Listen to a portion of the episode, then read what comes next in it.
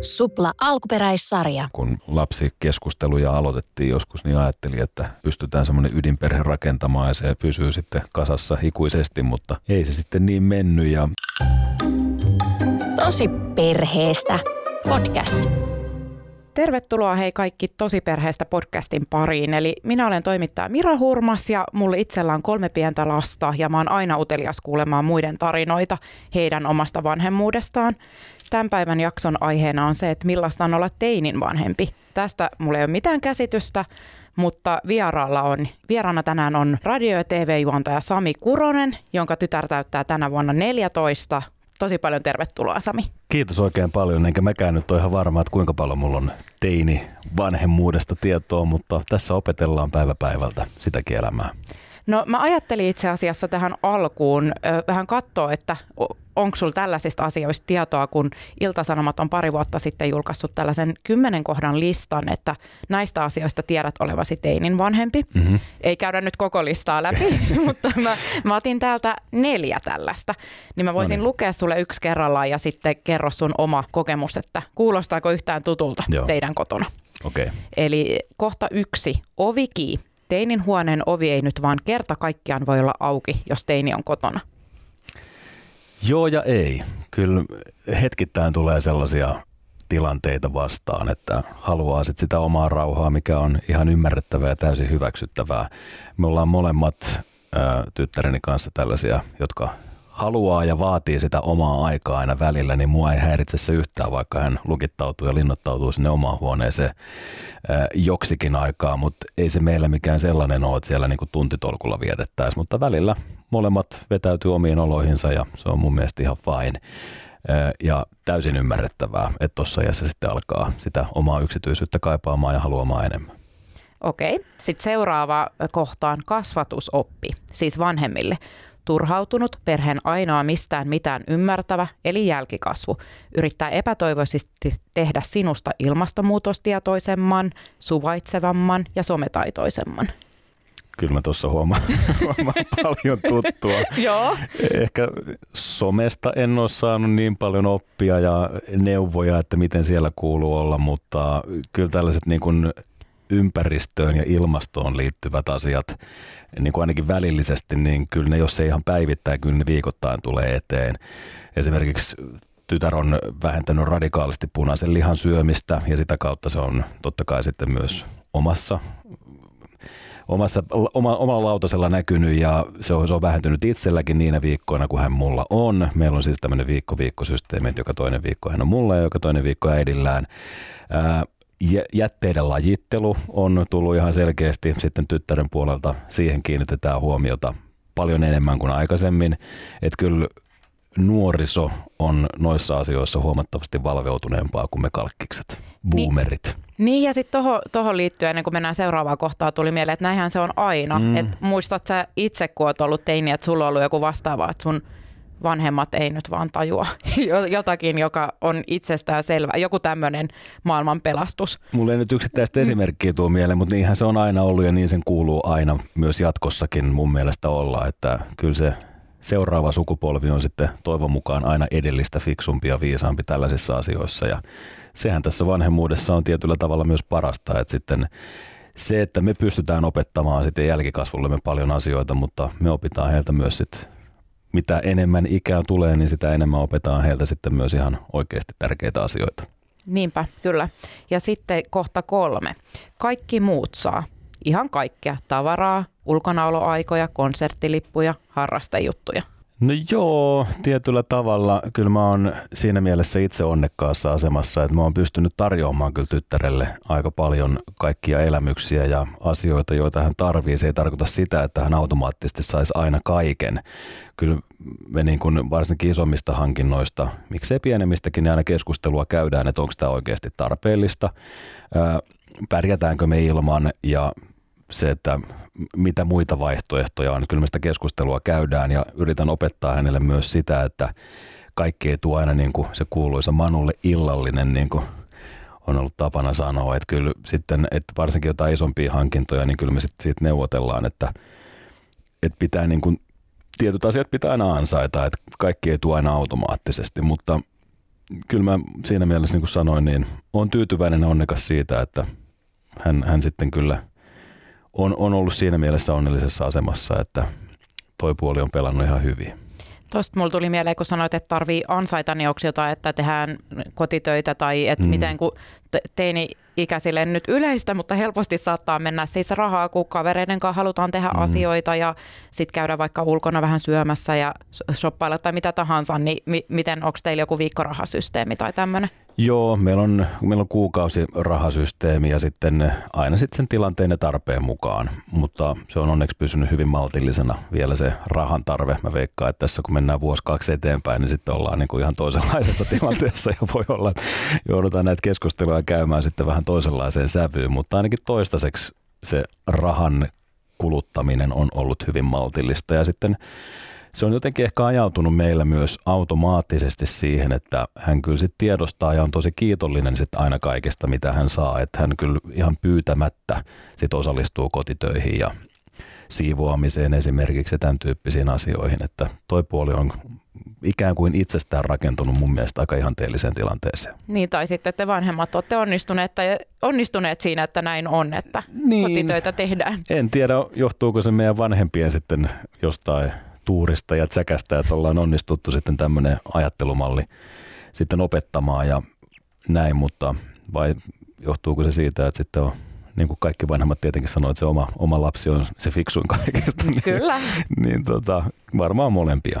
Kyllä. Ja sitten vielä tästä listalta viimeinen, että kuulostaako tutulta, eli kielellinen kehitys. Iloittuasi vasta äsken lapsen kielitaidon kehityksestä.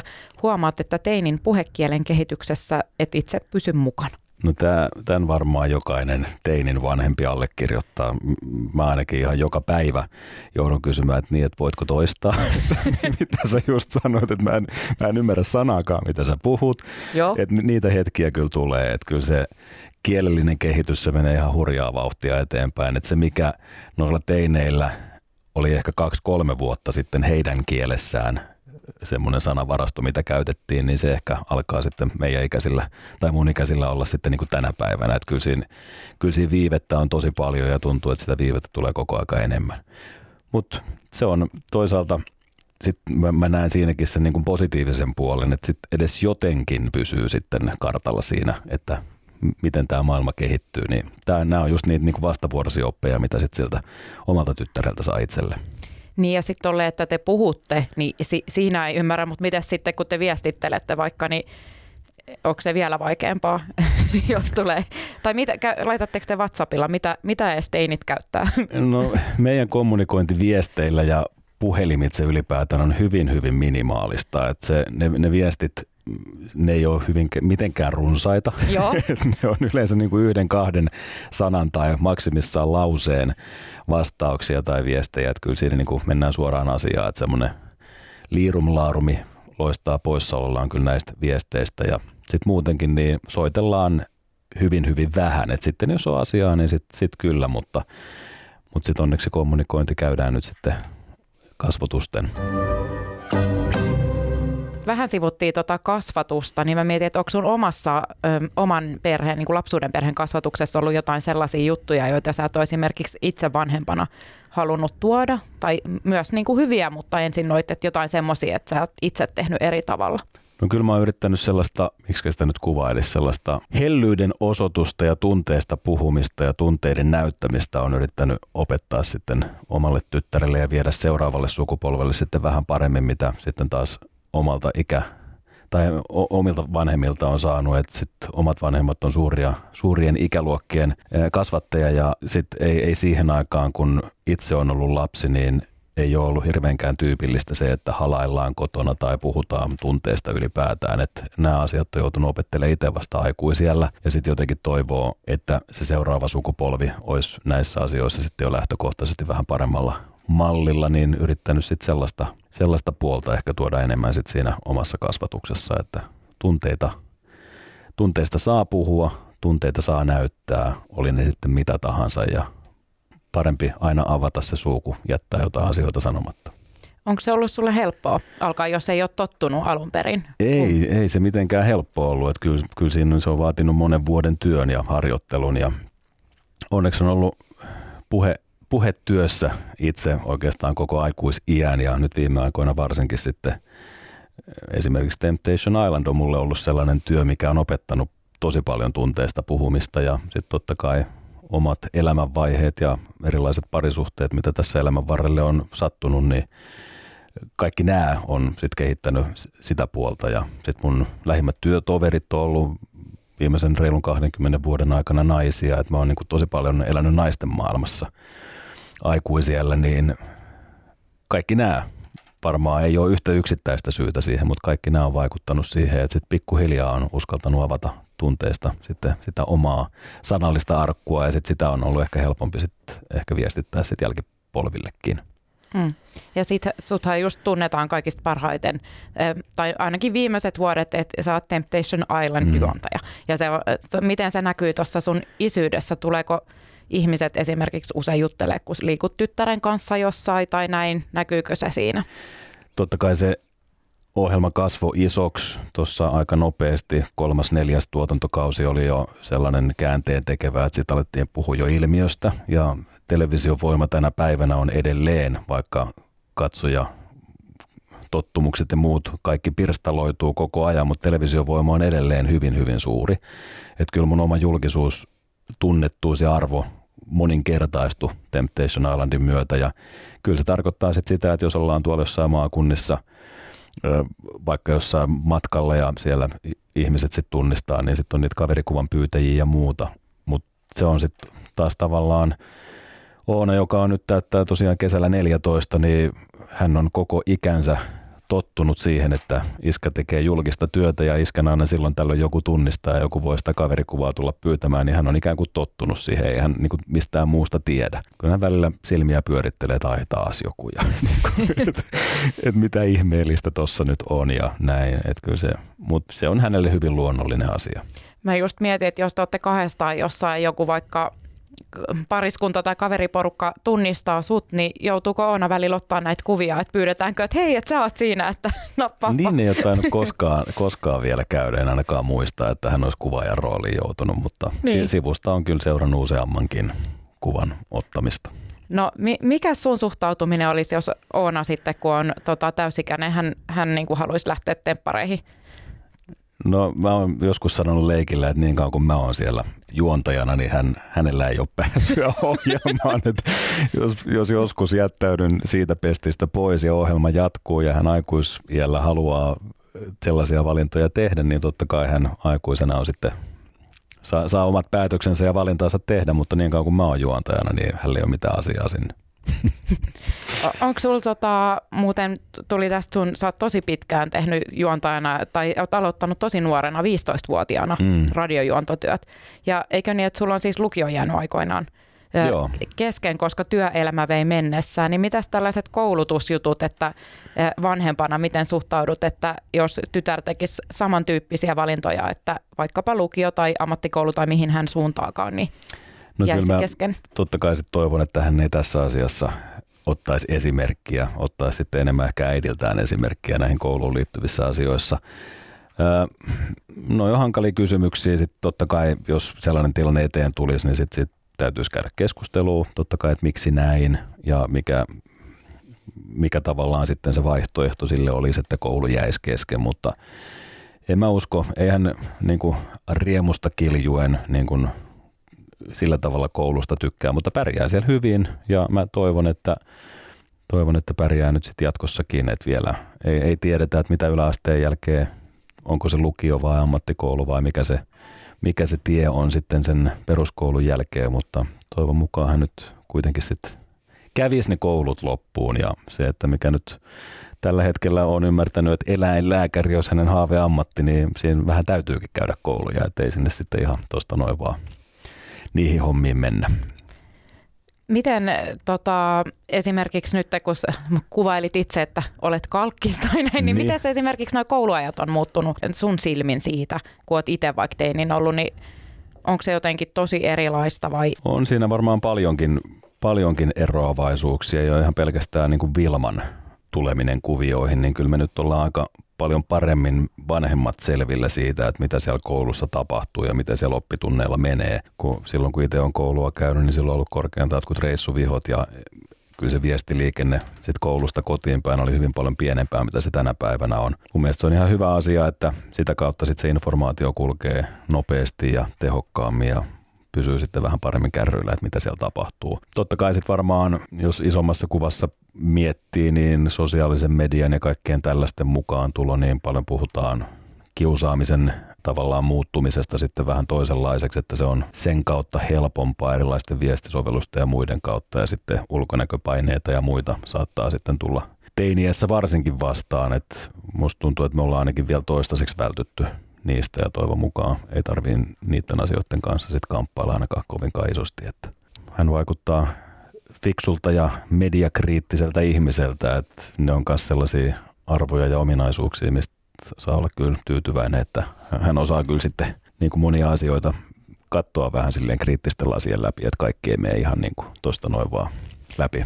Niin, toi on, toi on tosi hankala just noi, toi somen voima on niin eri, mitä se, tai siis se on ihan kymmenes vuodessakin mm. just muuttunut ja mietin, että itse ollut reilut 15 vuotta sitten teini ja silloin on ollut joku IRK-galleriaan tullut, mm. tullut ja si, si, kyllä mä muistan sen, että siitä tuli, että oli ulkonäköpaineita, koska mm. silloinkin niitä kuvia muokattiin rajusti ja että se oli aika rankkaa kuitenkin, mutta sitten se oli sellainen aihe, että siitä ei ehkä ei osannut itse sanoittaa sitä, mitä tuntee tai et ei sit vi, et jotenkin ei vitti sanoa, että mm-hmm. kokee näin.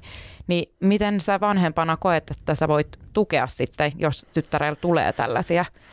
No sehän siinä varmaan niin kuin iso haaste onkin, että, sitten, että miten sen tunnistaa sitten, jos siellä alkaa niin kuin ton tyyppistä oireilua olemaan, että näkeekö sen ja pystyykö tytär sitten näitä asioita, jos semmoisia eteen tulee, niin kuinka pitkälle peittelemään. Että kyllä, sen, kyllä se vaatii vanhemmilta itseltä ja kaikilta muiltakin vanhemmilta sitten semmoista, niin kuin, että hoksottimet on koko aika auki. Silmät ja korvat ja sitten niin kuin, tarkkailee vähän käytöstä ja kaikkea muuta ja sitten niin kuin, vaan rohkeasti kysyy, jos alkaa mietityttää joku asia ja se semmoinen niin kuin avoimu, avoimuuden ilmapiirin luominen sinne kotiin, niin se on mun mielestä tässä kohtaa varsinkin niin kuin ensiarvoisen tärkeää, että sitten jos alkaa joku asia mietityttää, niin että uskaltaa puolia toisen siitä sanoa. Joo, sitten tuossa on myös just teiniässä toi, että on avoin, avoimuus, sit pitää kumminkin kunnioittaa sen mm. oman lapsen yksityisyyttä ja että se on jotenkin varmaan, että onko sulle ollut helppoa vähän päästä ikään kuin irti, koska pikkulapsen arjessa olet koko ajan mukana mm. ja siinä tiedät koko ajan, missä hän on, tiedät ö, kaikki esimerkiksi ka- hänen kavereiden mm. vanhemmat ja kaikki tälleen. Niin. niin, no toi on just se, että kun se itsenäistyminen etenee hirveän kovaa vauhtia. Että niin kuin, kyllähän se totuus niin kuin meilläkin esimerkiksi on se, että ei meillä sitä yhteistä aikaa siinä arjessa enää hirveästi ole. Et sitten kun on koululliseksi harrastukset ja kaverit ja muuta, niin pikkuhiljaa se tavallaan napanuora siinä venyy ja jossain kohtaa se menee poikki ja se, sekin asia täytyy hyväksyä. Mutta siinä on vaan sit, ne on semmoisia asioita, se on niinku molemminpuolinen luottamus, jota on tosi vaikea pukea sanoiksi sanottaa sitä, että mistä asioista se sitten koostuu, mutta sen sitten vaan tuntee ja aistii, että sitä on. Että kyllä mä, vaikka mä en niin kuin fyysisesti koko aika silmät näe, missä hän menee, mutta kyllä mä aika hyvin sitten kartalla kuitenkin on koko aika siitä, että missä hän on. Että kyllä meidän semmoinen, että kyllä hän ilmoittaa sitten aina, jos on jonnekin menossa tai menee käymään, niin kyllä mä koko aika on sitten silleen kartalla, että missä hän menee. Mutta se, mitä sitten tapahtuu siellä milloin missäkin ja mitä viestiliikennettä ja kaikkea, että tätä, niin eihän mä niistä nyt tietenkään kaikista ole selvillä, enkä tarviikaan olla. Että sit toi on just sitä itsenäistymistä ja sitten vaan vanhempana niin kuin asian hyväksymistä ja siihen tilanteeseen ja muuttuneisiin tilanteisiin kasvamista. Niin ja jotenkin kuulosti hurjalta, kun oli tä- tästä teinin vanhemmuudesta puhetta yhden tutun kanssa, joka kertoo, että se on ihan vissiinkin aika yleistä, että voi olla siinä oman nuoren puhelimessaan sellainen appi, että näet missä hän koko ajan menee. Mm. Niin onko se teillä esimerkiksi? Ei, niin se ei. kuulostaa todella hurjalta, ei. mutta sitten, sitten kun me siitä juteltiin, niin sitten se ainakin tässä, tässä porukassa oli jotenkin ne. yleistä, mutta tuntuu vaan, kun muistaa itsensä teininä, että jos omat vanhemmat olisi koko ajan tiekkä katsonut, että missä, missä niin. minä menen ja teen, niin se kuulosti jotenkin sellaiset Black Mirror-jaksolta. Joo, kyllä tuollaiset niinku uudet innovaatiot ja kaikki, niin lähtökohtaisesti mä niin kun oon sen puolella, että kehitys kehittyy ja se on hienoa, että tulee kaikenlaisia vaihtoehtoja myös tähän puoleen, mutta sitten joissain asioissa mun mielestä niin kun kannattaa sitten vaan luottaa ja turvautua ja niin kuin olla sen niin kuin vanhan liiton meiningin kannalla. Et eihän se silloin, kun itse on ollut samanikäinen 13-14, niin vanhemmilla on ollut hajuakaan, missä me mennään. Sitten on vaan pitänyt luottaa siihen, että sit jos on sovittu, että yhdeksältä kotiin, niin on pitänyt luottaa, että sitten tullaan kotiin. Että ei silloin lähetelty viestejä ja kysytty, että missä sä oot. Sitten sit oli sovittu kotiin tuloajat ja silloinkin kaikki meni hyvin. Totta kai maailma on muuttunut ja täytyy, täytyy se myös näissä asioissa sitten aina muistaa, mutta ei sitten mun mielestä liikaakaan sitten saa kytätä ja kyllä pitää antaa sitten myös sille kasvulle ja kehitykselle tilaa. Onko teidän luottamusta, kun puhut kauniisti, että teillä on syvä tämä keskinäinen luottamus, niin onko sitä koeteltu niin kuin jomman kumman puolelta? En mä koe, että olisi. Että se on jotenkin rakentunut tässä pikkuhiljaa ja kyllä mä luotan häneen ihan sataprosenttisesti sillä tavalla, että jos jotain tulee, niin hän kyllä varmaan siitä ilmoittaa ja ja hän tajuaa myös sen, että niin kauan kuin homma toimii, niin tavallaan mulla ei ole mitään syytä puuttua siihen. Että sitten jos alkaa ongelmia tulla, niin sitten totta kai niistä asioista keskustellaan ja ei se sitten välttämättä hällekään kivaa ole, että sitten ruvetaan jotain rajoja laittaa sitten sen takia uusiksi. Tässä on nyt vähän tällaista negatiivista mm. nyt käyty, niin mitäs positiivisia tai mitä hyviä puolia on siinä, että on teini-ikäisen vanhempi? Mihin tuossa vähän aikaisemmin jo viitattiinkin se, että kyllähän pystyy pitämään tietyissä asioissa sitten aina muistuttaa ja opettaakin ehkä, että miten tämä maailma nykyään pyörii ja mihin asioihin kannattaa, niin kuin just esimerkiksi nämä ilmastoasiat ja muut mm-hmm. eettisyysasiat, niin kyllähän on noissa asioissa isäänsä paljon fiksumpia. Kyllä mä ihan mielellään häneltä sitten niitä muistutuksia otan ja sitä kautta oppia. Just se sellainen tavallaan, että ei ihan tässä nyt niin kuin kalkkiutuisi niin kuin täysin, niin se on ihan hyvä, että on tuommoinen teini, joka on tässä ajassa ja tässä päivässä kiinni, niin se pitää itseäkin ja omaa ajattelua virkeämpänä. No oot, ootko sä vielä muuttunut? Sehän on hirveän tyypillinen vaihe, että teinien mielestä oma vanhempi on tosi nolo niin o, oot sä hänen mielestä, on, ootko havainnut tällaista, että olet nolo vanhempi tai no, isä? Tällä hetkellä en välttämättä ole ehkä sieltä noloimasta päästä. Se oli tuossa joskus 10-90-vuotiaana oli semmoinen, semmoinen hetki, että hän harrasti silloin aktiivisesti keppihevoshommia ja muistan vaan ikuisesti sen yhden kerran, kun mä olin johonkin keppihevoskilpailuihin häntä sitten viemässä, niin tota, hän sieltä takapenkiltä sitten sanoi, että kun siinä oli se kilpailuareena, oli siinä vähän matkan päässä ja sitten siinä oli parkkipaikka, niin siinä vähän ennen parkkipaikkaa. Hän sanoi, että sä voit jättää mut tähän, ettei kaverit vaan näe. Jotenkin näin, näin, näin, se meni, niin siinä, siinä tajus sen, että nyt on ehkä se nolousvaihe, mutta en mä muuten ole kyllä huomannut sitä, että kyllä se niin kuin aika vähällä mä oon tuossa päässä. Voihan se olla, että se tulee vielä. Ja mä mietin, että voihan se olla, että se liittyy, että eihän nyt kenenkään muu isä ei ole Temptation Island juontaja, että sehän luulet, että sä saat tosta jotain ekstra pisteitä. Toki voihan silläkin merkitystä olla, että sitten hänen kaverit on saattanut nähdä iskän telkkarissa, niin sit sitä kautta voi olla sitten ihan coolkin faija. Niin. Mutta on, onko tuolla ollut jotain tuollaista muuta niin kuin sun julkisuudella, niin muuta negatiivisuutta kuin se, että välillä tullaan kuvia tietenkin kysymään, mutta onko siinä muita jotain semmoisia piirteitä ollut? Ei onneksi kyllä ole ollut, että totta kai sit sillä julkisuuskuvalla on paljon merkitystä, että on nyt onneksi välttynyt skandaaleilta, isommilta ainakin, ja se julkisuuskuva nyt on suhteellisen, suhteellisen positiivinen, niin ettei ole ryvettynyt tuolla otsikoissa ja muissa. Sitten tietenkin se tilanne voisi olla toinen, että jos olisi skandaalista, skandaalista toiseen viikoittain jossain otsikoissa, niin sitten se ei välttämättä hänestäkään olisi kivaa, mutta onneksi on nyt pysynyt niistä pois.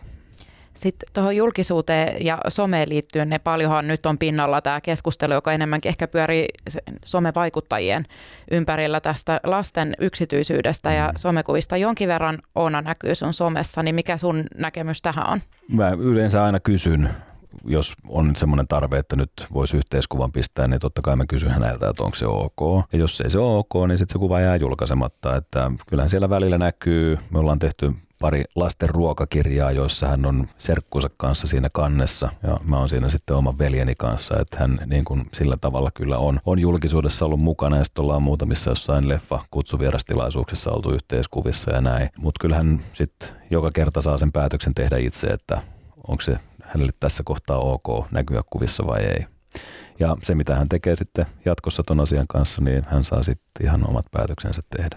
miten sitten niin kuin hänen oma tai oma somen käyttö, niin kuinka tarkkaan sä sitä seuraat, kun jotenkin kuulee välillä just hu- hurjia, hurjia tarinoita, että mitä kaikkea voi just mm. käydä näin, niin oot sä si- siitä niin kuin perillä? En, en tarkastele hänen niin kuin en tarkoittanut, DM ja mitään tällaisia, että minkälaista niin. viestiliikennettä niin. siellä on. Että tässä mä palaan siihen molemminpuoliseen mm. luottamukseen, että mä luotan siihen, että hän sitten kertoo, jos siellä jotain ongelmia alkaa tulee vastaan. Ja on siellä muutaman kerran hän on sanonut, että joku tämmöinen ihmeellinen seuraamispyyntö tuli. Ja sitten mä vaan sanoin, että ei kannata tuohon lähteä. Ja sitten jotain tällaisia niin kuin linkkejä joihinkin juttuihin, niin kyllähän, niin kuin mä sanoin, niin on aika silleen mediakriittinen hyvällä tavalla, että pystyy sitten tuollaiset hämärätouhut sieltä sitten kyllä tunnistamaan aika helposti. Ja luotan siihen, että jos siellä jotain ongelmia alkaa tulee vastaan, niin hän sitten sit sanoo.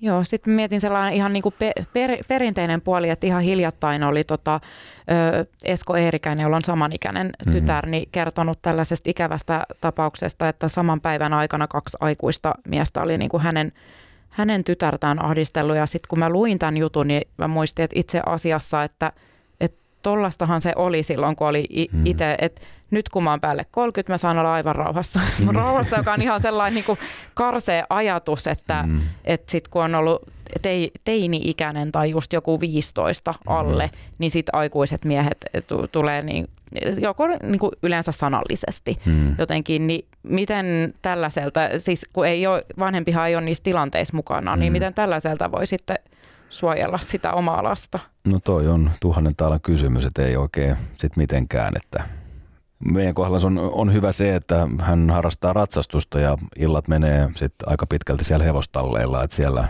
siellä riskit tollaselle on aika minimaaliset, että on sillä niin turvallisissa käsissä ja on hyvä harrastus ja vaikka kallis onkin, niin mielellään tu- tuen sitä, jos vaihtoehtona olisi se, että sit kavereiden kanssa notkuttaisi ostarilla, että sitten ne riskit olisi ihan toisenlaiset, että et tota, ei, ei ole vielä onneksi tullut mitään tällaisia, toivottavasti ei tulekaan.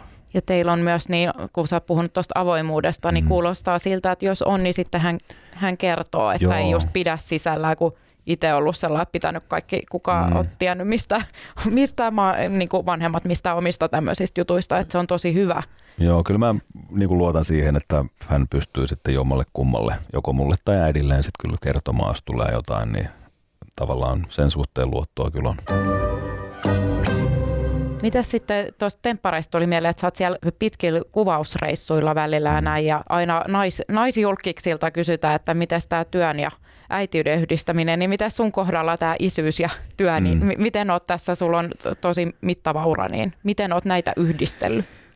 No kyllähän se välillä tuommoiset kuvausreissut vaatii sit järjestelyjä ja siinä sitten täytyy toisen vanhemman kanssa sitten olla vaan välit kunnossa, että pystytään sitten näitä sumplimaan ja onneksi nyt on saatu asiat järjestettyä niin, että niitä pystyy sitten tekemään. Totta kai ne on yleensä aina kuukauden poissaoloja kotoa, niin totta kai siinä sitten ikävä iskee puoli ja toisen, mutta jos sellainen tilanne eteen tulee, niin sitten onneksi nyt tämän päivän viestisovellukset ja muut mahdollistaa sen, että voi se videopuhelu ottaa tai viestin laittaa. Että on tässä monta kertaa päivitellyt ja ollut kiitollinen siitä, että eletään tällaista aikaa, että tästä mennään 15-20 vuotta taaksepäin, niin sitten oltaisiin oltu kuukausi radiohiljaisuudessa ja toivottu, että iske joskus sieltä kotiin tulee. Ja, niin, niin. ja, ja toivottu, että sitten toivottavasti kotona on joku vastassa vielä, kun näiltä reissuilta tulee. Että nyt sitten pystyy kuitenkin pitämään yhteyttä, jos tarvetta on. Meillä on nyt toistaiseksi kyllä homma toiminut ja omasta työstä sen verran, että nyt on pystynyt järjestelemään omat työasiat niin, että mä oon kyllä sitten vastavuoroisesti tosi paljon myös kotona. Että sitten kuvaukset on aina erikseen, että ne saattaa viedä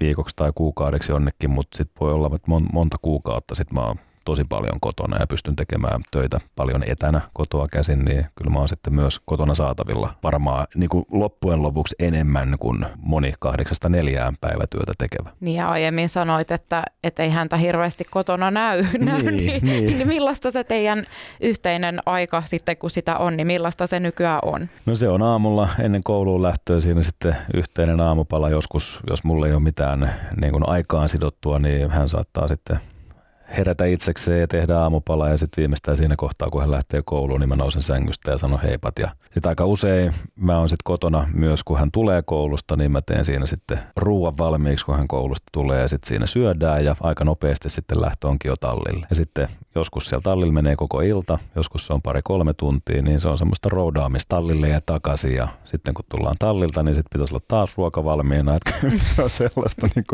ruuanlaittoa ja roudaamista ja kuskaamista se vanhemmuus tässä kohtaa ehkä enemmänkin. Ja sitten iltaisin jää ehkä se pari-kolme tuntia sitten semmoista yhteistä aikaa. Okei, silloin sitten on ehkä läksyjen tekemistä tai kokeisiin lukemista tai jos ei ole sellaisia velvoitteita, niin sitten yleensä katsotaan yhdessä jotain telkkaria tai vaihdellaan päivän kuulumiset ja sitten onkin jo iltatoimet ja nukkumaan ja seuraavana aamuna sama show. Niin, eli aika tuollaista rutiini, mm. rutiinia päivästä toiseen. Vähän, vähän sama kuin pikkulasten kanssa on, on. mutta e- eri meiningit vaan. On, että meitä tietenkin hänen harrastuksensa, tuo hevosharrastus, niin se rytmittää niitä iltoja sitten aika, aika hyvin ja sitä kautta sitten päiviä. Että kyllä ne välillä on semmoista päiväni murmelina, että mm. taas ratsastuskengät jalkaa ja autoja tallille ja edestakaisin sitten roudaamista. Ja toi he, siis hevosharrastus, mun on pakko kysyä, kun kaikki sanoo, että se on kallista. Meidän naapurissa sitä harrastetaan ja, mm. ja on kaksi tytärtä heillä, vähän on nuorempia ja näin. Mm. Ja, että kallista ja toivoo, että oma tytär on vasta esikoinen neljä, niin toivon, että hän ei ota sieltä mm. inspiraatiota. Niin siis kuinka kallista se on? Millaisista kuuka, että paljon siihen me uppoo kuussa rahaa?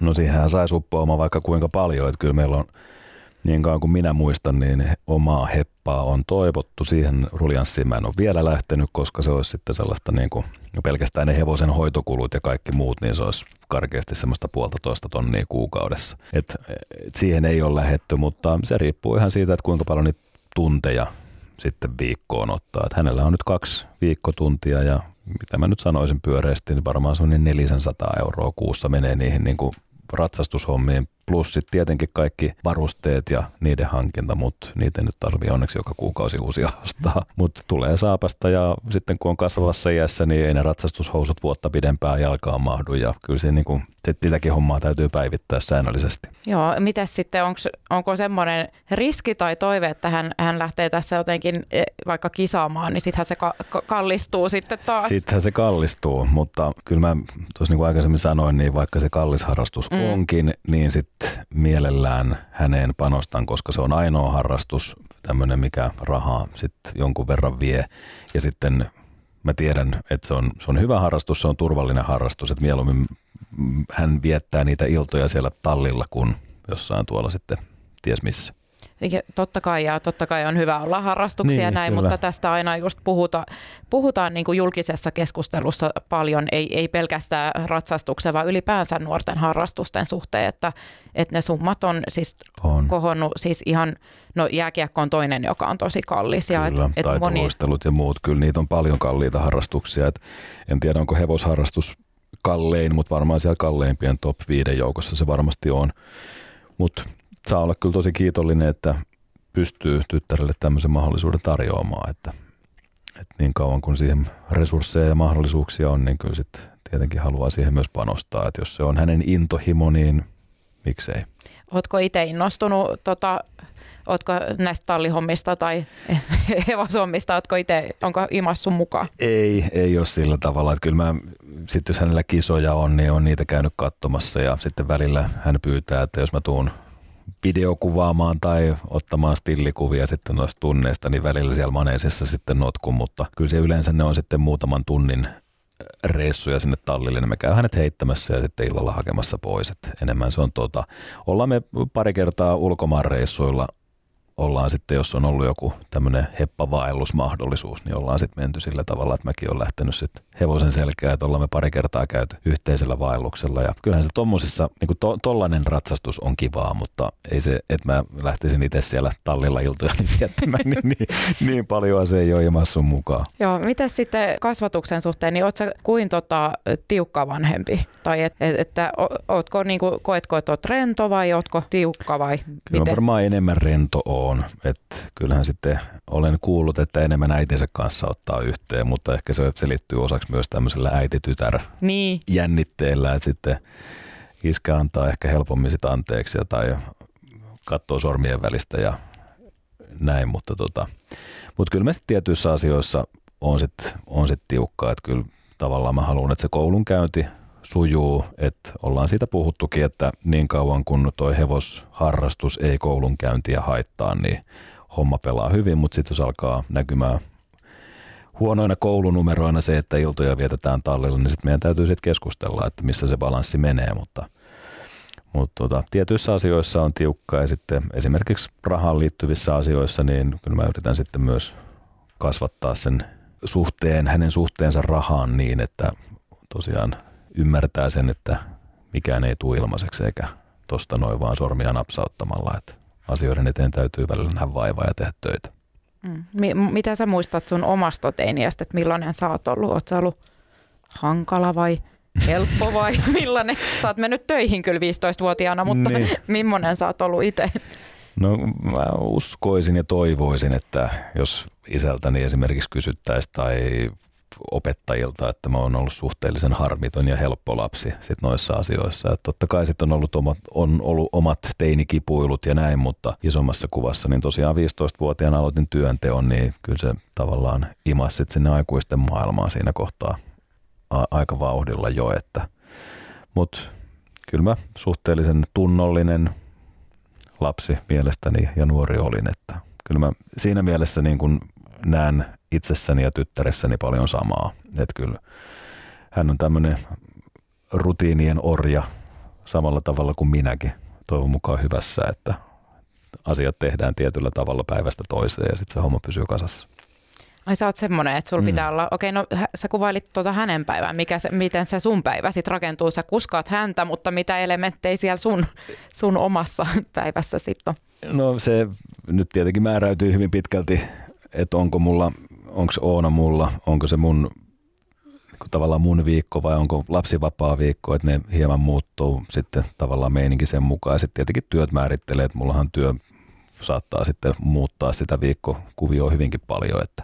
Mutta peruspäivä lienee, no en mä tiedä, mä oon nyt tässä viimeisen kaksi vuotta opetellut ihan uudenlaiseen elämään, että mulla on niin kuin tavallaan työkuviot sillä tavalla muuttuneet, enää mulle ei ole radiovelvoitteita sillä tavalla, että mä olisin viisi päivää viikossa radiossa, vaan se on hyvinkin tämmöistä. Mä saan ja pystyn onneksi itse määrittelemään työpäiväni aika hyvin, että mulla ei ole mitään niin kelloon sidonnaisia juttuja oikeastaan muuta kuin silloin, kun on kuvaukset käynnissä. Että kyllä se on semmoista niin kuin ollut opettelu vielä siihen. Se on ollut tämmöiselle niin kuin rutiiniorientoituneille ihmiselle välillä vähän vaikeatakin, kun on tavallaan tullut väljyyttä siihen, miten sen päivän voi rakentaa, niin en mä osaa tuohon vastata, että mitkä mun niinku perusrutiinit tällä hetkellä on. Että mä, mä opettelen tällä hetkellä uusia rutiineja. Mutta toi kuulostaa hyvältä, eli mm. ehkä sä et niin sellainen. Ehkä rutiini. mä en sit olekaan. Mä oon ollut aikaisemmin kyllä, että kyllä se tavallaan, ehkä se on näkynyt semmoisissa asioissa ja näkyy vieläkin, että kyllä se mun aamupala on joka aamu su, suurin piirtein sama. Ilta päättyy aina saunaan, että niinku tällaisia tiettyjä kiintopisteitä siellä päivässä on. Mutta. No mikä se aamupala sitten on aina? No siinä on marjoja, pakaste marjoja, minuutti mikrossa, että ne vähän siihen sulaa, sitten siihen rahkaa tai luonnonjukurttia päälle ja sitten vähän granolaa ja kuppi kahvia. No joo, mulla joka, on, joka aamu toi sama. No mulla on kans joka aamu kaksi ruisleipää, voita, niin. juusto, kurkku, kahvi. Mm.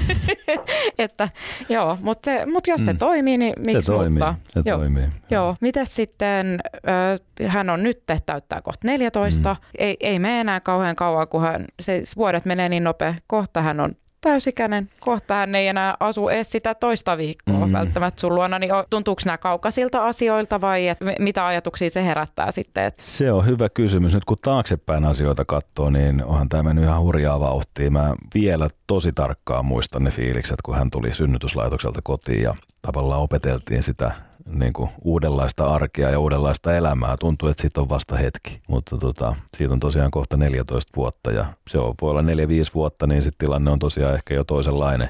En tiedä. Kyllä mä toivon, että sitten kun se hetki koittaa, niin meidän välit pysyisi sellaisena, että tai niin kuin teen hänelle kyllä selväksi sen, että sinne lapsuuden kotiin ja mun luokse hän on aina tervetullut ja ovi on aina auki ja sinne saa aina tulla. Ja ja tota, mutta en, en, en, tiedä, miten se elämä sitten siinä kohtaa muuttuu. Muuttuuhan se, mutta mi, millä tavalla, niin mä kyllä mielenkiinnolla odotan sitä. Niin ja millainen on se aikuisen tyttären ja sit isän, niin. isän se välinen suhde, että, että se on kyllä mielenkiintoista. Niin, että onko se niin kuin lapsi-vanhempi suhde sitten ihan niin kuin hautaan saakka vai muuttuuko se sitten enemmän ystävyydeksi vai mikä se muoto on, niin kyllä mä odotan mielenkiinnolla, että ainakin tähän saakka asia on mennyt niin tässä vanhemmuudessa, että se oman lapsen ikä on aina just paras ikä silloin, kun se on ollut. Et en mä sitä lapsi, pikkulapsi arkea ja sitä kaipaa kyllä yhtään. Et nyt on ollut pitkään jo ihan, ihana tilanne se, että hänen kanssa pystyy keskustelemaan mistä vaan. Pystyy esimerkiksi lomamatkat suunnittelemaan jo melkein miten vaan. Yhdessä me ei vielä baariin päästä, mutta periaatteessa kaikkea muuta me voidaan tehdä ihan samalla tavalla kuin aikuistenkin lomalla. Niin se on kyllä ihan mahtavaa. Me oltiin alkuvuodesta oltiin vajaa viikko New Yorkissa ja se oli tosiaan niitä baarikokemuksia lukuun ottamatta, niin se olisi voinut olla aikuisten loma. Me tehtiin ihan samoja asioita, mitä mä olisin tehnyt varmaan yksin tai jonkun aikuisen kaverin kanssa. Et hän on kyllä siinä mielessä niin kuin tosi mahtavassa iässä. Et on semmoista niin kuin tietyllä tavalla lapsen uteliaisuutta ja sellaista niin kuin lapsen omaisia piirteitä ja ei ole ihan niin kyynistynyt kuin ehkä aikuinen ihminen vielä, mutta sitten kuitenkin samaan aikaan on tosi paljon jo sellaisia aikuisia piirteitä. Ja mä toivon, että se on jatkossakin niin, että mikä se lapsen ikä ikinä onkaan, niin se on se kaikkein paras ikä kun sanoit, että sulle ei ole ikävä niitä pikkulapsiaikoja, niin tota, mi, mikä siellä on sellaista, että ei, että en haluaisi enää tuommoista?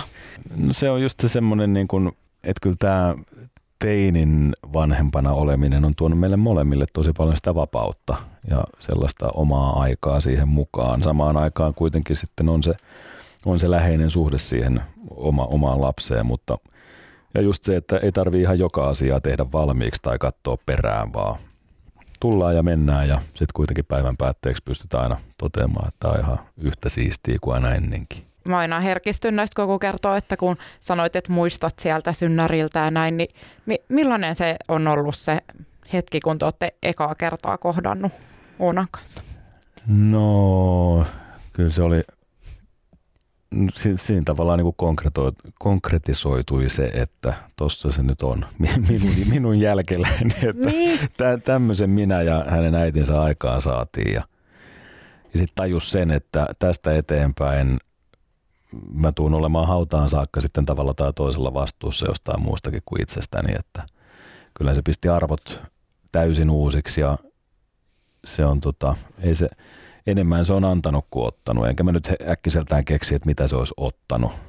Siihen tilanteeseen sopeutuisi yllättävän nopeasti. Ja niinhän moni vanhempi aina sanoo, että vaikka olisi kuinka hukassa ja pihalla siinä vaiheessa, en, en kuin ennen lapsen syntymää, niin sitten jotenkin asiat loksahtaa paikalle, kun saa sen oman lapsen syliin, niin jokaiselle muodostuu sitten se oma tapa olla vanhempi. Ja tuossa aikanaan, kun teki toisenlaiset teiniäidit ohjelmaa, joka oli toisenlaiset äidit ensin ja sitten se muuttui toisenlaiset teiniäidit ohjelmaksi, niin se oli tosi, tosi mahtava ohjelma tehdä ja olla mukana, koska siinä näki erilaisia perheitä ja erilaisia tapoja olla vanhempi. Ja ne oli kaikki omia tarinoitaan ja jokainen hoiti sen vanhemman tonttinsa omalla tyylillään ja eri lailla kuin sitten taas muut, niin se avasi kyllä omia silmiä sen suhteen, että ei ole yhtä ainoata oikeaa tapaa olla vanhempi, vaan jokaisella on se oma tapansa ja tyylinsä hoitaa se tonttinsa ja pääsääntöisesti jokainen vanhempi siinä roolissaan onnistuu vähintään kohtalaisesti. Et toki on sitten niitä surullisiakin tapauksia joukossa, mutta tai siis mä en ole sen ohjelman jälkeen, en mä ennen sitäkään, mutta varsinkaan sen ohjelman kokemuksen jälkeen, niin mä en ole kyllä lähtenyt kritisoimaan kenenkään tapaa olla vanhempi. Et jokainen hoitaa se omalla tyylillä ja parhaaksi näkemällään tavalla. Mm. Mitkä sulle itsellesi on ollut sellaisia kasvun paikkoja sitten isänä? Hmm. Hyvä kysymys.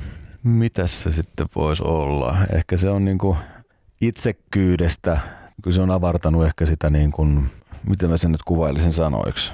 Että se semmoinen niin muiden huomioon ottaminen ja tämän tyyppinen on varmaan niin kuin automaattisesti sitten tietenkin lisääntynyt, kun on tullut se vastuu myös jostain muusta kuin itsestä. Niin se sellainen tavallaan muiden niin kuin asioiden hyväksi tekeminen niin kuin muille. En, mä, mä, sitä on tosi vaikea jotenkin pukea sanoiksi, mutta mä en tiedä ymmärrätkö yhtään, mitä mä ajan takaa. Ky- kyllä mä ehkä saan kiinni. että, siis, että et, et koet... Että semmoinen it- itsekkyys on vähentynyt huomattavasti vanhemmuuden myötä, että kun tajuaa, joka asiassa pitää ottaa huomioon sitten myös muita ihmisiä kuin vain se oma napa, niin se on, se on niin kuin ehkä tässä vanhemmuuden myötä ollut yksi sellainen asia, mikä on niin kuin luon, luonnostaan tullut, että nyt enemmän ajattelee sit ehkä en, en, ensin muita ja sitten itseä.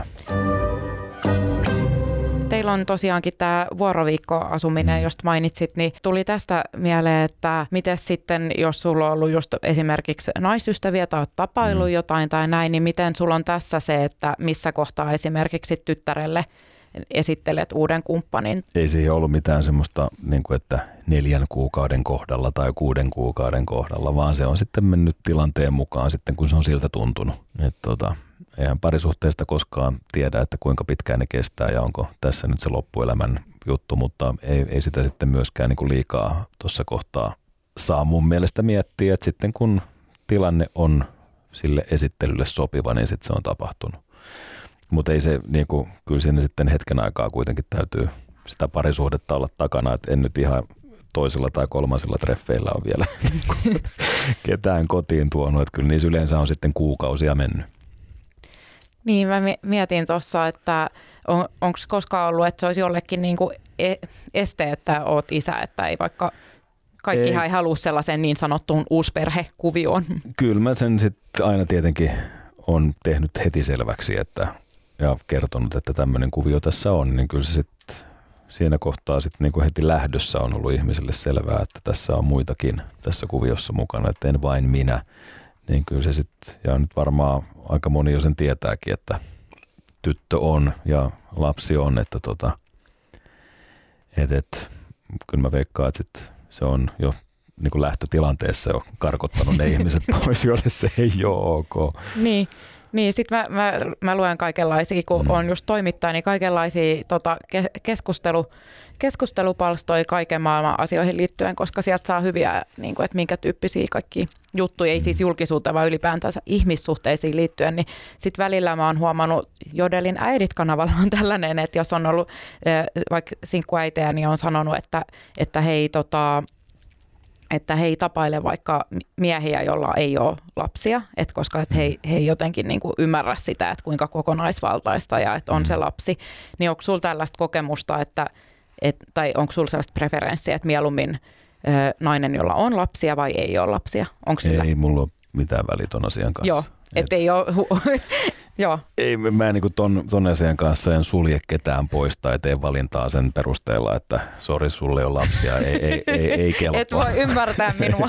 ei, ei. Totta kai sitten, kun jos tilanne muuttuu vakavaksi ja sitten aletaan niin kuin jollain tavalla uusio perhekuviota rakentaa, niin totta kai se arki ja muu sitten vasta paljastaa sitten paljon, että kuinka ja miten se, miten se homma toimii. Et vaikka kuinka asioista etukäteen aina puhuisi, niin kyllä se sitten todelliseen testiin joutuu sitten vasta siinä vaiheessa, kun sitä arkea eletään sitten sen kokoonpanon kanssa, mikä se milloinkin on. Mutta en tiedä, noin on vaikeita asioita. Ei, ei, ei ole niinku tavallaan kenenkään tietenkään helppo sujahtaa tuommoiseen uusperhekuvioon. Että kyllä siinä aina omat kipuilunsa varmaan kaikilla on. Niistä yleensä, jos rakkautta on joka suuntaan tarpeeksi, niin yleensä niistä selviää. Se on just helppo aina sanoa, mm. sanoa että kyllä näin ja näin toimin. Ja, niin. ja myös sitten silloin, kun eh, helppo myös niin kuin antaa vaikka neuvoja vanhemmuudesta, jos ei ole siitä mm. kokemusta. Että, että... Niin, mutta kyllä se arki sit, mm. niin kuin konkreettisesti vasta sen tilanteen sit paljastaa, että miten kenellekin valmiudet siihen on.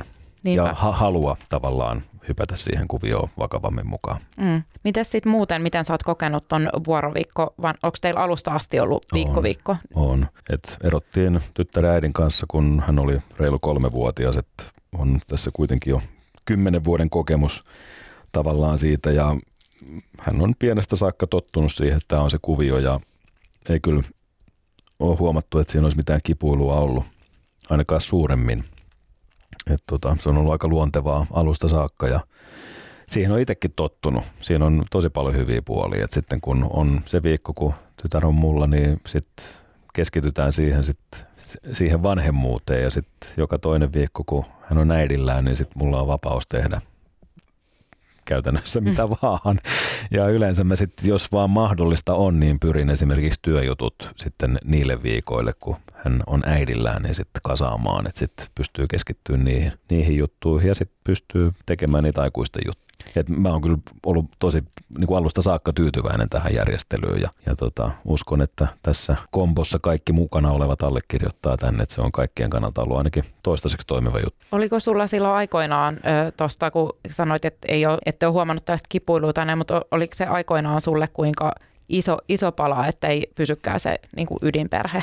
No totta kai sitä silloin, kun Oona syntyi, niin totta kai sitä silloin toivoja, kun lapsikeskusteluja aloitettiin joskus, niin ajattelin, että pystytään semmoinen ydinperhe rakentamaan ja se pysyy sitten kasassa ikuisesti, mutta ei se sitten niin mennyt ja totta kai se oli alkuun tietenkin iso pettymys, että ei siinä, siinä kuviossa onnistuttu, mutta se on elämää, niin, niin käy aika monelle lapsiperheelle, että ei sitten taas toisaalta se ei ole onneksi tänä päivänä sellainen tabu, mitä se oli esimerkiksi silloin, kun itse oli lapsi. Ja omat vanhemmat eros, kun mä olin noin 13, just siinä pahimmassa, just Oonan ikäinen ja mä itse kipuilin sitä heidän eroaan aika, aika vahvastikin ja pitkäänkin, niin tota, toisaalta mä oon tyytyväinen, että hänen ei tarvitse sitä kokemusta kokea nyt teiniässä, että se oli sitten sitä pikkulapsivaihetta, niin ehkä se on helpottanut paljon asioita, mutta, mutta, mutta meillä on nyt joka suuntaan onneksi kaikilla hyvät välit, että me pystytään arkea pyörittämään hyvin ja on niin kuin luottamusta joka suuntaan, niin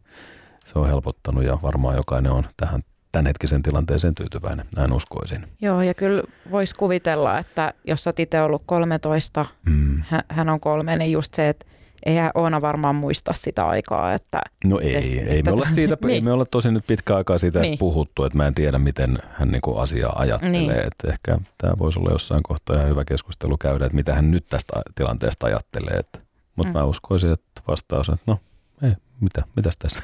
niin, eikö se on hänelle itsestään niin, selvää, että tilanne on niin, tämä. Ja, et... niin, hän on lapsesta tai pienestä saakka niin. tottunut, että tämä menee näin. Niin niin, miten sä sitten itse silloin teininä, miten se sitten näkyy, että se oli sulle kova, kova paikka? No oli se tietenkin semmoinen, no semmoista hetkellistä turvattomuuden tunnetta siinä ehkä tuli, kun kipuili jo sen, sen niin kuin oman itsensä kanssa, että mikä mä olen ja miksi mä oon tässä muuttumassa, kun teini, teini-ikä iski päälle ja sitten tuli tämmöinen iso, iso, no en voi ehkä puhua perhetragedia on nyt ehkä vähän vahva sana, mutta kuitenkin, niin. että tavallaan se dynamiikka ja kuvio muuttu siinä, niin kyllä se totta kai sitten, kun oli tunteet muutenkin teininä pinnassa, niin sitten kaikki tällainen tuntui sitten vielä jotenkin vahvempana. Mutta, tota, mutta kyllä niistäkin sitten, kaikesta niistä aika nopeasti kuitenkin pääsi jaloilleen ja tajus, että ei se elämä mihinkään kaadu, että, että tota, se jatkuu, mutta vähän eri tavalla. Muuttuko sulla sitten viikko viikko asumiseksi silloin vai? Ei, me jäätiin sitten velipojan kanssa, jäätiin sitten isän luokse asumaan, että äiti muutti siitä sitten, he oli rakentanut omakotitalon pari-kolme vuotta aikaisemmin ja isä jäi sitten siihen asumaan siihen vasta valmistuneeseen taloon ja äiti muutti pois ja me saatiin sitten valita, että kumman matkaan lähdetään, että ei silloin viikko viikko kuvio mun mielestä ollut edes mahdollinen tai niin kuin vaihtoehto, tai sitä ei mietitty vaihtoehtona, vaan sitten oli, että jompi kumpi, että kumman luokse mennään. Ja sitten päätettiin molemmat velipojan kanssa jäädä siihen isän kanssa, kun oli sitten kuitenkin molemmilla omat huoneet siinä ja sitten oltiin siihen tavallaan asetuttu, niin siihen oli sitten helppo ja turvallinen jäädä ja sitten äiti käytiin ja hän muutti siihen parin kilometrin päähän, niin käytiin sitten häntä moikkailemassa kyllä, mutta siihen me sitten jäätiin. Niin mä vielä tota mietin, tota tabujuttu, että se on kyllä hurjaa, että, tai itse en ajattele ainakaan, että jos, jos nyt joku ystävä, jolla on lapsia, niin kertoisi, että vaikka ero, mm. niin totta kai oli se, että voi olla ikävä juttu ja näin, mutta en ajattelisi mitenkään, että tämä että on joku epäonnistuminen tai että mm. pitäisi leimata näitä ihmisiä, niin leimasko se jotenkin sitten teidän perhettä tai että oli, kun sanoit, että silloin se on ollut enemmän tabu kuin nyt? En mä koe, että se mitenkään ehkä leimas, mutta olihan se silleen, ei se ollut mitenkään tyypillistä, että esimerkiksi koulussa omalla luokalla olisi ollut eroperheen lapsia. Niitä oli niin kuin hyvin harvassa verrattuna esimerkiksi tämän päivän tilanteeseen, kun miettii oman tyttäreen luokkaa, niin kyllähän siellä on monenlaista perhemallia tänä päivänä jo ja se on ihan normaali. Että mä en tiedä mikä on tänä päivänä edes normaalia. Onko ydinperhe normaalia vai onko uusioperhe normaalia, kun tuntuu, että ne niin kuin tavallaan voimasuhteet muuttuu koko ajan. Mutta se, että se on tänä päivänä ihan normaalia, että ikävä kyllä tai hyvä niin, miten sen asian haluaa niin. ajatella, mutta se, että vanhemmat on eronnut ja tilanne voi olla mikä tahansa, niin ei, ei se ole mitenkään outo asia tänä päivänä. Mutta silloin muistan omasta lapsuudesta sen, että ei se ollut mitenkään tyypillistä, että siellä olisi ollut eroperheen lapsia luokkakavereina. Niitä oli, mutta ei, ei läheskään siinä määrin kuin tänä päivänä. Jotenkin kyllä omassa lapsuudessa on jo just, just ollut niin kuin monella eronneet, mm. mutta ehkä silloinkin oli vielä että enemmän yhdessä, mm. mutta nyt tähän, tai että silloin oli ehkä se oletus, että että kun lapsi syntyy, niin vanhemmat on yhdessä. Nyt, nyt musta mm. tuntuu, että ei sekään ole mikään oletus, että, mm. että lapsi syntyy niin kuin parisuhteeseen. Niin, ei ole. Ja mä en tiedä, onko se hyvä vai huono asia. Se saattaa olla mun mielestä jopa hyväkin asia, että tänä päivänä sitten osataan ja uskalletaan myös erota, jos se tilanne äityy siellä kotona sellaiseksi, että siinä ei ole mitään järkeä jatkaa. Niin se on just tämä, että mieluummin sitten kaksi onnellista erillään olevaa vanhempaa kuin se, että on kaksi onnetonta yhdessä. Niin se on kaikkien kannalta sitten parempi, että osataan sitten myös tilanteen niin eteen tullessa sanoa, että heippa, tämä oli tässä. No todellakin. Että rakennetaan tämä kuvio nyt jollain muulla tavalla. Niin. Mutta silloin, kun itse ollut lapsi, niin silloin oli vielä paljon sitä mentaliteettia, että sitten vaikka hammasta purren pidettiin se ydinperhe koossa, niin ei sekään ole sitten läheskään aina hyvä vaihtoehto, että väkisin yritetään pyristellä ja pitää homma kasassa. Ja kaikki on onnettomia ja todennäköisesti niin. myös lapset, että ei lapset näin. ole mitenkään tyhmiä, että ei, kyllä he aistii sen ilmapiirin siellä Just kotona. Näin. Joo. Sitten vielä ihan tähän loppuun, mä tiedän, sun pitää kohta lähteä Oonaa viemään tallille. Just näin. Ko- kohta tota, niin, niin kuskaushommat odottaa, mutta äh, sitten katsotaan vähän tulevaisuuteen, eli miten, niin kuin, miten sä toivot, että millainen toi sun ja Oonan suhde on sitten tulevaisuudessa? No mä toivon, että meillä pysyy tämmöinen välitön avoin ja luottamukseen perustuva suhde sitten sinne jonnekin hamaan tulevaisuuteen saakka. Että hän tulee aina olemaan mun tyttö, mutta ehkä niin kuin tuossa vähän aikaisemmin sanoin, niin ehkä se saattaa muuttua sitten enemmän semmoiseksi ystävyydeksi vai onko se sitten aina isä-tytär-asetelma.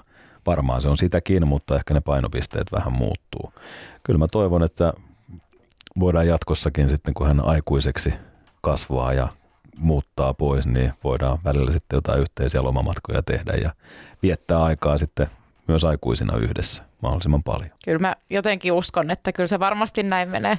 Kyllä mä uskon ja toivon. Kyllä. Hei, tosi paljon kiitoksia vierailusta Sami Kuronen. Kiitos paljon. Oli kiva, kun olit täällä ja sitten kaikille kuulijoille, että muistakaa seurata Tosiperheestä podcastin meininkiä Iltasanomien sometileitä, eli Instagramista ja TikTokista ja uusi jakso julkaistaan aina maanantaisin Suplassa. Tosi perheestä podcast.